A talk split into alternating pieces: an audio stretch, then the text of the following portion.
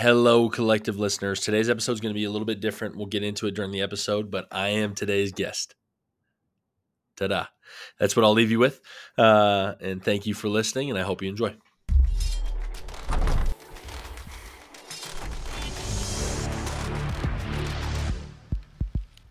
What's going on, collective listeners? Uh, today's episode is going to be a little bit different.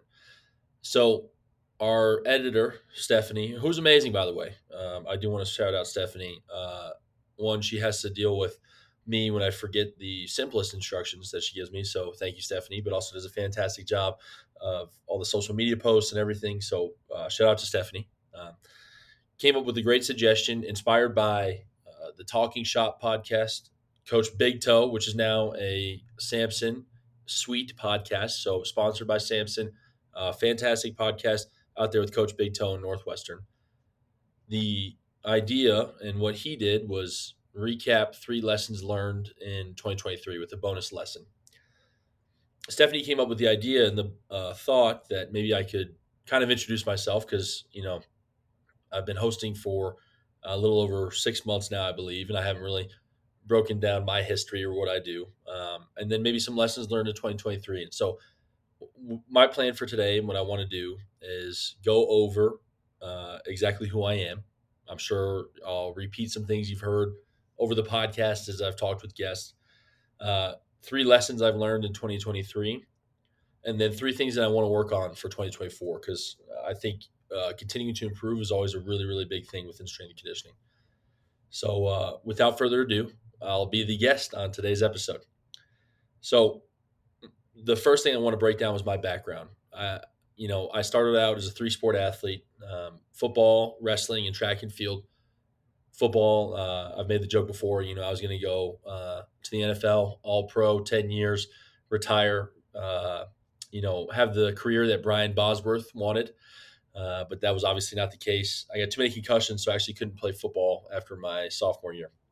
Um, I loved wrestling, wasn't very good at it. Uh, and then track and field was probably the only thing I was very good at. So that's what really inspired my love for the weight room um, was learning that basically you put in uh, exactly what you put in, you get out exactly uh, that product of what you put in. So it was a really cool area for me because I learned very quickly that what I did and the work that I put in is exactly what I got out of it. So it was, it was very nice for me to learn that lesson at a younger age. And so I kind of fell in love with the weight room. And then I went to school at Temple University. Um, this is a funny story for anybody who may not have heard it. Uh, I was a pre med major. I was going to be an orthopedic surgeon, uh, make millions of dollars, and uh, retire my parents in Aruba. Uh, these lofty dreams always end up kind of not working out. But uh, I'm sitting in calculus one day. it's the first day. I absolutely just have no clue what's going on on the board.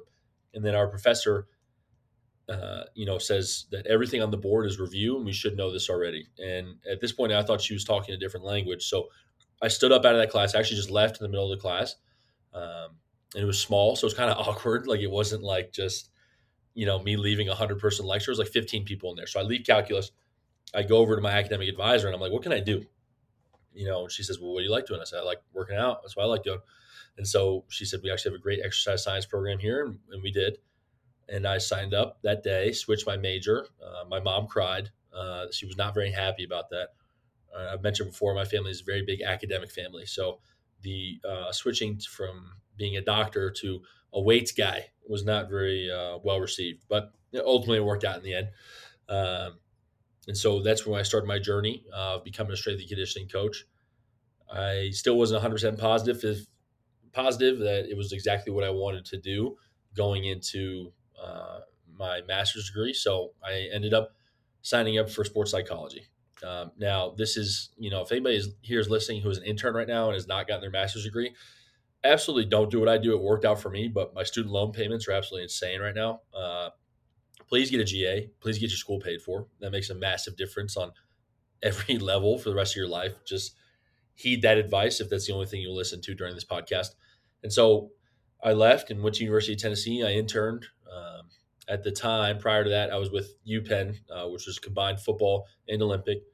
I was really fortunate to go to the New York Jets for their training camp. I grew up a Jets fan. I got to meet guys like Nick Mangold, Antonio Cromartie, people who I idolized. I was meeting in person. So you know, obviously this grew my love for the profession. I thought it was so cool that I could be on the side of things that um, most people just get to watch and they're on the outside. So it made me feel like an insider, it made me feel uh, really cool. And, and I like the working out aspect. I like the weight room aspect. So it kind of all just fit in for me. And then I interned uh, while at the University of Tennessee with the Olympic uh, side. Switched over to football. Stayed there long enough that they called me a GA. Uh, did not pay me money, uh, which is you know classic for strength and conditioning, but absolutely loved my time there. And then was hired on as a part-time assistant at the Olympic side back at University of Tennessee. And so there I worked with cheerleading, and I was basically the assistant strength coach for every other sport, which was a fantastic experience. It really taught me a lot. I gained a lot of experience through that that I don't think I would have if I went to other positions or um, if I had just stayed in football. Um, and then from there, you know, I made connections that got me my first job at Texas Tech, uh, working with women's basketball. And you know, I've made the joke a million times. We don't have to uh, beat you over the head with this. You know, I suck at basketball, and so that was a really really cool experience for me to go out to Texas Tech, make mistakes, um, be a part of a staff that allowed me to make mistakes, and kept me on for the next year, and allowed me to grow as a coach, and allowed me to get better, and allowed me to understand the game of basketball in a way I really never have before. And you know, it's so interesting. People always ask me, like, "Do you want to go back to football?" Because I played football. I was a GA at Tennessee. I did all the things that you know you're supposed to do if you want to be a football strength coach. And my answer is hell no. And it's just because the time uh, at Texas Tech and my time here at App State has just allowed me to grow a, a certain appreciation and a certain love of the game of basketball. I think it's so beautiful um, when you watch it and when it's done correctly. You know, obviously, uh, you don't get the result you want every single time uh, from your team, but being able to watch basketball, being a part of this environment has been uh, like no other. So I'll always be in basketball. Um, and then after Texas Tech, uh, my family moved to North Carolina. I wanted to be closer to them, and I had an opportunity to open up at App State. So I uh, came over to App State, where I'm currently at. I work with men's and women's basketball and women's golf.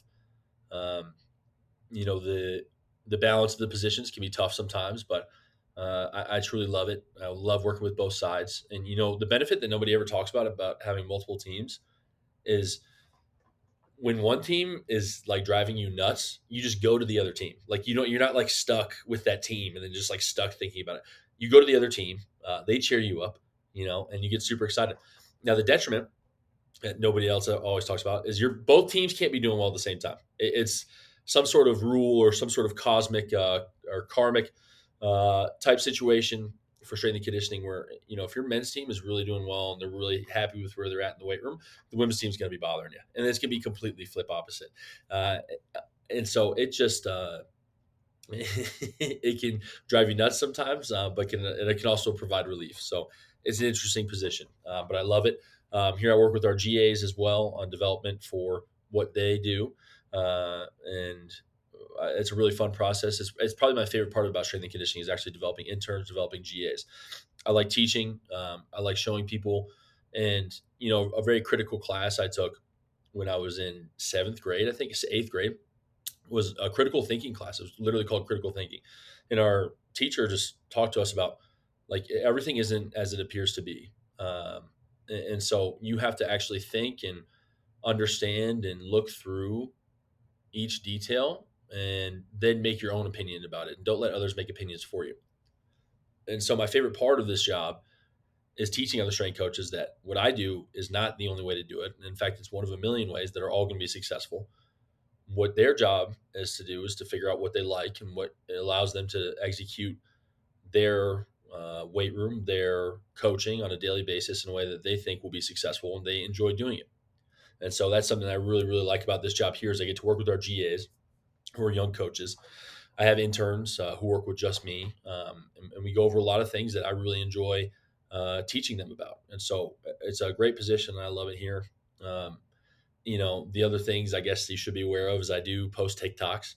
Uh, I post on Instagram Reels. I like to post funny videos. Um, I like to not take strength and conditioning as seriously as some others take it. I think it's a very serious job, and I'll never take uh, light or, or take, not take into account the fact that we're helping athletes develop on a daily basis, and a lot of what they want to do in the future is determined on what we uh, teach them or the habits we help them create. But at the same time, um, I wear basically pajamas every single day to work, and I get to lift whenever I want. So uh, if you take those two points into account, you understand you have a pretty cool job. Um, now, there's always extenuating circumstances for other people, but at my current point and current position, um, I love posting videos about how fun the job can be. I love posting and talking about the great things about strength and conditioning because I think there's too much negative stuff out there. Um, I think the negative voices can sometimes be the loudest. So my hope is to be more of a positive voice. Um, if you have any personal questions, just uh, reach out to me. Uh, TikTok, Instagram, Strength Coach Connor uh, is the handle. So uh, anything that you want to know about me that I didn't mention, uh, feel free to reach out at any time. Also, follow me. That helps me get uh, sponsorships and things like that. So that's pretty cool. Now, on to 2023. What are the three things that I learned the most from in 2023? Um, listening to the Talking Shop podcast, it was really interesting to hear his perspective on certain things. And to me, what I've noticed is that a lot of coaches go through different points in their career. Um, they understand at certain points how much they can affect a team. They understand at certain points how much they can't affect a team. Uh, you know, it's so interesting because you see, I've changed my mind on a million things a million times, and I will continue to do that for the rest of my career. But other coaches do it too. It's not just something that I go through. And so I think it's nice to hear that and to understand, like somebody uh, like Coach Big Toe, uh, as they call him, you know, what he's gone through and, and how he's changed his opinion. So, you know, I think the biggest thing that stuck out to me is the impact that the strength and conditioning coach can make. Um, I was asked yesterday, what, how much like does a strength coach really impact the game? And my answer was how much you're willing to accept credit for. Because if you accept credit for a lot of things, then you're going to uh, be willing to accept blame for a lot of things as well too. So I don't like to accept credit for a lot of things. I like to kind of take a step back and and just say, hey, like you know, like the joke, and everybody on the staff, on both men's and women's staff here, always just says, hey, just a guy. Because as soon as somebody tries to give me a compliment or anything, I say, hey, man, I'm just a guy. You know, uh, and I think it's a, a way of, if we're being honest, kind of deflecting um, and minimizing my impact and I think the reason I do that is because I get a little bit worried about um, accepting blame for when things don't work out. And I don't think that's really how I wanted to live this past year. And I think that's something that I improved upon. I think that's why it's my first um, lesson of 2023 is that you can make an impact.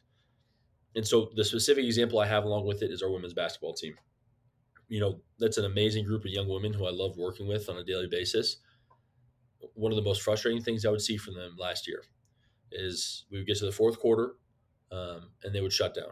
As soon as we saw any type of adversity or things didn't go our way, and everybody knows the famous saying that basketball is a, a game of runs.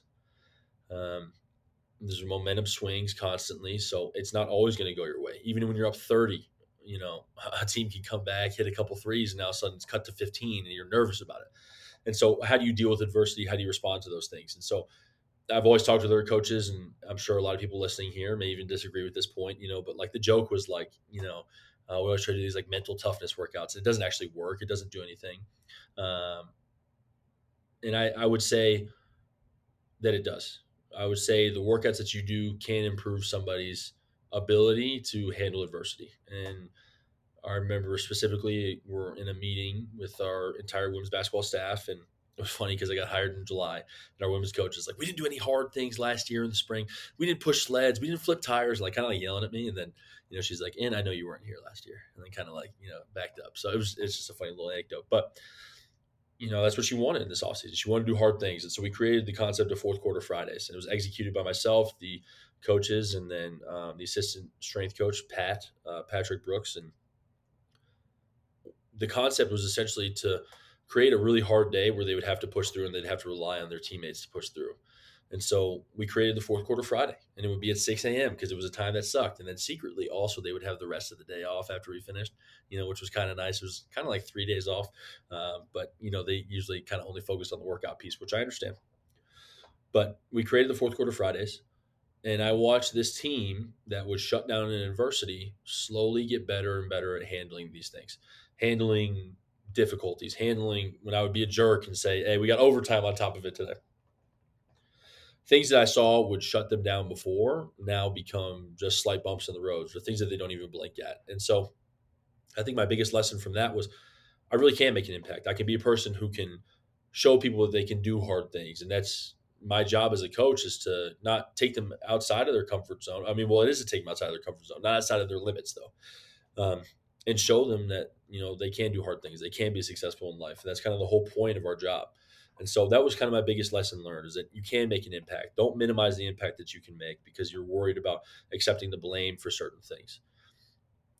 Be happy about what you can do to make an impact on the athletes. And, um, you know, you don't have to accept credit for every single thing, but amongst yourself, when you have conversations at the end of the day or when you're laying in bed at night, and you're thinking about the day and you're going through exactly what you did, you know, understand that you can make an impact and then what you do does matter. Um, and I think it's kind of reinvigorated my love for strength and conditioning as well too, because I love it when it's a challenge. I love when we're at that point where you can see it's a you either go left or you go right with an athlete. You they're either going to learn how to deal with it or they're just going to back down and struggle with the adversity piece for the rest of their career. Um, and so it was very fun for me to work in conjunction with our staff, in conjunction with the other athletes, and and help our women's team develop that skill. And you know, this is just a cool little anecdote. We were down, I think it was like 22 to start the fourth quarter um, against Ohio earlier this year. And that was a game that we absolutely would have not even tried in the fourth quarter last year. And we came back and won it. And now, again, I don't want to accept the credit piece for that, right? I don't want to accept the and say, yeah, it was, it was because of the fourth quarter Fridays that we did. How cool was that? You know, I don't really care about that. Um, but to see that we had a team that at least faced adversity and didn't shut down to me was um, a really big highlight of the year. And so that's why it's my biggest lesson. The second lesson, this is, you know, a lot of these are kind of based off of mistakes I've made too. The second lesson is you have to coach your interns. Um, and that sounds like so basic. It sounds so simple, but um, I made a mistake this past year. And so during, it goes exactly into one of our fourth quarter Fridays with an intern, um, Pat, who was absolutely amazing. Like I call him the assistant strength coach because that's what he really provided for the team. Um, and I thought I was doing my job because we did the continuing education piece. And so he was trying to pass his CSCS. So we go through every single chapter and we talk about it and we went, you know, page by page about what exactly would be coming up on the test, what he might need to know. And um, he passed the test. And, you know, so to me, I was like, I was a successful intern program. And so, you know, at the end of the year, um, it was a July time frame. Um, he was going to go leave to be a GA. And I said, hey, man, why don't you take over one of the fourth quarter Fridays? Like, why don't you run the whole thing? And he was nervous about it, you know, but I'm like, dude, you're going to do a great job. And so then he comes out and it didn't go well. And so I got upset, you know, because I'm sitting there and I'm like, man, like, you're going to go coach your own teams. Like, and this is, you know, it's not going well. And I, that was a moment where I stepped back and especially in a conversation with my fiance too, I was like, man, I failed. That was not a failure at all on Pat's side. It was a failure on my part because we were doing the continuing education piece. Never once did I have him run like more than a warm up. And so I, I, feel horrible. Like now that I look back at this, I had this guy run like an in place warm up a couple times. And then all of a sudden I say, okay, uh, by the way, one of the biggest focuses for our women's basketball team this year is our fourth quarter Friday. Uh, you're going to run the whole thing and you're going to do it uh, with zero hesitation. Um, and so of course it didn't go well because I didn't give him the opportunities to uh, coach. I didn't let him run a separate lift that wasn't kind of this big, you know, built up deal. Um, and that was my fault. And so that was something that was very difficult for me to understand was that um, you have to coach your interns and you have to give them opportunities to grow. And especially if you're like me, who's a control freak, and I want everything to go through me and be done exactly the way I want it to be done, uh, you're not going to develop your interns. You're not going to develop the people who came to you for development. And uh, you know, like a lot of schools, we can't afford to pay our interns, and so these people are coming to us, working for us, and I didn't do my biggest piece, which is to help them grow as a coach. And so that was another lesson learned: is you have to give them opportunities to coach. You have to give them opportunities to fail first before you give them the biggest possible opportunity that they can see. And that was a, a, difficult lesson for me to learn, but man, am I grateful to Pat for one. Um, you know, he tried to take the blame on himself because he's a great dude, and, and then you know, it, just ended up where it's this deal where we talk about it to this day. And He's like, I never forget that day, and I'm like, I don't forget that day either because I'm the one who messed up. He's like, No, I messed up. We just go back and forth, but um, I think that was an eye opening lesson for me as well too. Is that for people who are deciding to come to see you, uh, come to work for you, and come to uh, be a part of your program is that it's not something that you should take lightly. It's not something that um, you should forget to do certain things because you can make or break somebody's career. And so, what if that one day, you know, I think it's a little dramatic, but what if that one day he did horrible and then he loses all confidence and doesn't want to be a coach anymore? I, that would be on me, in my opinion. So, you know, my next lesson is uh, you have to coach the interns. And then the third lesson of the year is don't get caught in the rut. Um, I think it was so easy for me going into year two to have my program set and understand that this was my first summer where I like truly didn't have to worry about changing my license, changing my car registration, uh, moving, doing all the things that you get caught up in uh, when you're changing schools, and just like, man, I just want to go, you know, enjoy life and, um, you know, kind of come in and coach and then leave. And I think that made me lose my creativity for coaching. I think that made me really struggle with coming in and enjoying every single day um, and uh, understanding that you were the tone setter for the lift. Um, you're the person who can make a great lift or lose it. Uh, and so it was a really kind of a struggle for me this past year to pull myself out of the rut of like I've already got an established program. It's worked before with past teams, so I'm just going to run this program again and go in and coach, and then we'll leave, right? And I see things like Wisconsin football spent you know X amount of dollars on lights, and uh, everybody was roasting them on Twitter, and I'm like, man, well, I mean, that'd be pretty cool though. Like to have a white room that lights up like a club, like the guys would get excited to do it, and like the midnight madness lifts and all these things that make the job fun for you. I think I forgot to do. And so my goal, you know, and this is uh, it's a lesson learned, um, and I improved upon it during the year, and I tried to do more fun things. But my goal for this next year too is just to like do things that are fun for you as a coach too, because the more fun you're having as a coach, the more fun the athletes are having, and the better environment it's going to be for them to train. And it doesn't mean like you're not working hard if you're having fun, but like doing like different location lifts because it's the millionth Friday that we've been training in the summer. And instead of trying to do like this volume blast that's going to absolutely crush the guys, and then they come back in on Monday and we train in the same spot, change up the location, go to different places. Um, you know, have a themed lift day, like all the things that like people kind of make fun of, I think are kind of like the fun parts of strength and conditioning. And uh, one of the coaches at Texas Tech, she works with uh, soccer and um, volleyball there she does like an Easter lift. And so you go open up Easter eggs and then you look at a specific lift. It's like 10 push-ups or something like that.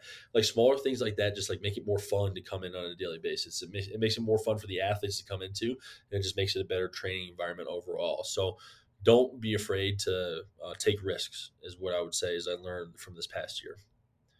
Now going into 2024, you know, there's a lot of things I want to work on. There's a lot of things I want to change, a lot of things I would like to do better. Uh, so it's kind of hard to narrow it down to three. But, you know, the first one is really cool experience. So our director here, Robbie Ormsby, came to me and I remember he had uh, starting strength on his desk. And I just saw it and I was like, man, that's the first book I ever read in strength and conditioning. And that was actually a lie. The, the first book I ever read was Arnold's Encyclopedia of Bodybuilding. Uh, and I almost gave myself rhabdo because I didn't understand that all these bodybuilders were taking uh, special vitamins, as Ronnie Coleman would call them. Um, so the second book I read was Starting Strength by Mark Rippetoe. And so he came up with the idea that this summer we'd fly down to Wichita Falls and take the Starting Strength certification exam. I'm really excited to do it. And I think the biggest thing I want to work on for 2024 is coaching up technique. Like I think I've used kind of a fake excuse a little bit in the past of, you know how much does technique really matter? Like if it's good like that's uh, uh, i obviously want good technique. I don't want guys like having horrible technique on lifts but if it's good technique like i don't really coach it up that much more to make it perfect. And then seth thompson uh, just a couple months ago said your rep is your reputation. That one really rung true to me and I, I just i've thought about it since and i just look at our lifts and i think like man that's good but can we get that to great can we get it to like almost perfect right and I think the justification I would use before is like, well, no movement on the court is perfect, so why does technique need to be perfect? And the starting strength certification and undergoing this process has kind of changed my philosophy on that a little bit. It's shown me that um, if you do have perfect technique or close to perfect technique, you're able to lift more weights. You're at a lower injury risk, um, and I think those things are important, right? And it's like so weird for me to like be on this podcast and say this, because it, it feels like to me like I haven't been coaching technique as much, but um, it's a focus for 2024. It's something that I really want to improve upon. I want to get all our guys and girls at a really, really good spot and a really solid spot with their technique because I don't want to just kind of say like, oh, movement's not perfect on the court, so we just want to be strong through ranges of motion. Like, yeah, it's good, you know, and I understand there's places for that, but I think that's more like you know, where you want to get creative with your movement. How do you want to move through ranges of motion? Um, not like on the compound lifts though. Uh, if, if, you guys understand what I'm saying, like I think those. I think I want to get better at technique. I want to get better at coaching technique. And I want to get better at, uh, you know, understanding that your rep is your reputation. I think that's a big deal for me. The second thing, um, and I think this may resonate true with a lot of the people listening to this podcast, is advocating for myself more. Um, I was just talking with my fiance this morning. Like, it is really hard to have men's and women's basketball and divide your time equally and understand exactly how you want to uh, like show one team that you care about them just as much as you care about the other team. And I get asked to travel on trips with the men. I get asked to travel on trips with the women, and that would mean I would be leaving somebody else behind. Um, and I have women's golf as well. And so, like my schedule tomorrow is going to be get in at five o'clock in the morning for women's golf, and I'll be leaving at nine thirty after uh, nine thirty p.m. Um, after the men's walkthrough. And so, like that's not, in my opinion, sustainable, and it's not really really okay. And I've asked for a GA, uh, and you know the reason I've asked for that is because I think it will help manage my workload, right? And so, I've reached a point in my career where it's less about me. Um, proving myself and maybe even proving myself to myself if that makes sense like I'm not nearly as concerned about people thinking I'm a good coach because I'm confident in what I do and I like what I do and the things that I don't like I'm actively working on improving on. But what I want now in my career is something where I can do this for the rest of my life because the absolute last thing I want to do is leave a job that I'm extremely passionate about and a job that I love more than anything because I'm in conditions that I feel like I can't work. And so I've accepted the point that that schedule is not going to work for me. I'm not working 16 hour days. It's just not going to happen. It's not going to happen consistently. It can't, but that's going to happen, what, three days out of this week. And so in three days, I'm working 48 hours, right? And so, yeah, I think I did that math correctly. Okay. All right. Um, it's just can't, like, that can't be the scenario, right? Because I'm to burn out and I'm to be miserable. Um, we're in season. Like right now, like we have Sundays off, which is unheard of in season uh, because of a Sunbelt schedule, which is fantastic. But like one day off, for six months out of the year. And not even, it's really three months out of the year. And then the first three months of basketball, there's absolutely zero days off because of the balance between men's and women's basketball, like from that October to December timeframe, um, is not sustainable. But I love the job. And so what I have to do is advocate for myself and I have to uh, find ways to demonstrate and show to our administration that this is exactly why I need a GA. Um, and this is exactly why this would help me uh, be sustained here in this position. And so I think the biggest thing for me is letting go of um, caring about other people uh, and what they think of my coaching. Because you know, obviously, like my mentors and people who I respect, I'm always going to listen to them. I always want to improve, right? But I just think it's at this stage of my career, it's much more about how can I make this last for me because I want to be in this career forever. But I also understand that there's certain things that I'm not going to be able to sustain forever. And so I think advocating for myself is going to be the biggest thing that I'm looking for. Um, and my urge would be to other strength coaches who are experiencing the same thing uh, to advocate for yourselves as well because you know every athletic department across the country talks about being elite or doing the best thing if you're in a mid-major it's how can we be power five right and so if you want power five services from me as a strength coach he got to give me power five resources. And that doesn't have to come in money but it does have to come in time and my ability to recover from my job as a coach and then come back in and be recuperated after a weekend and be excited to come coach again. Um, it, it, comes in the time frame of not asking me to do much and not being spread too thin. And so um, i'm one of a billion in the strength and conditioning realm. So how as we you know as coaches like maybe we should stop being in this mind frame where it's like, man, we should just be grateful for what we have because other coaches are struggling to find jobs and instead advocating for ourselves and setting up a realistic career path or asking for things that you know will allow you to do this career forever. Because I, I do, I want to do it forever.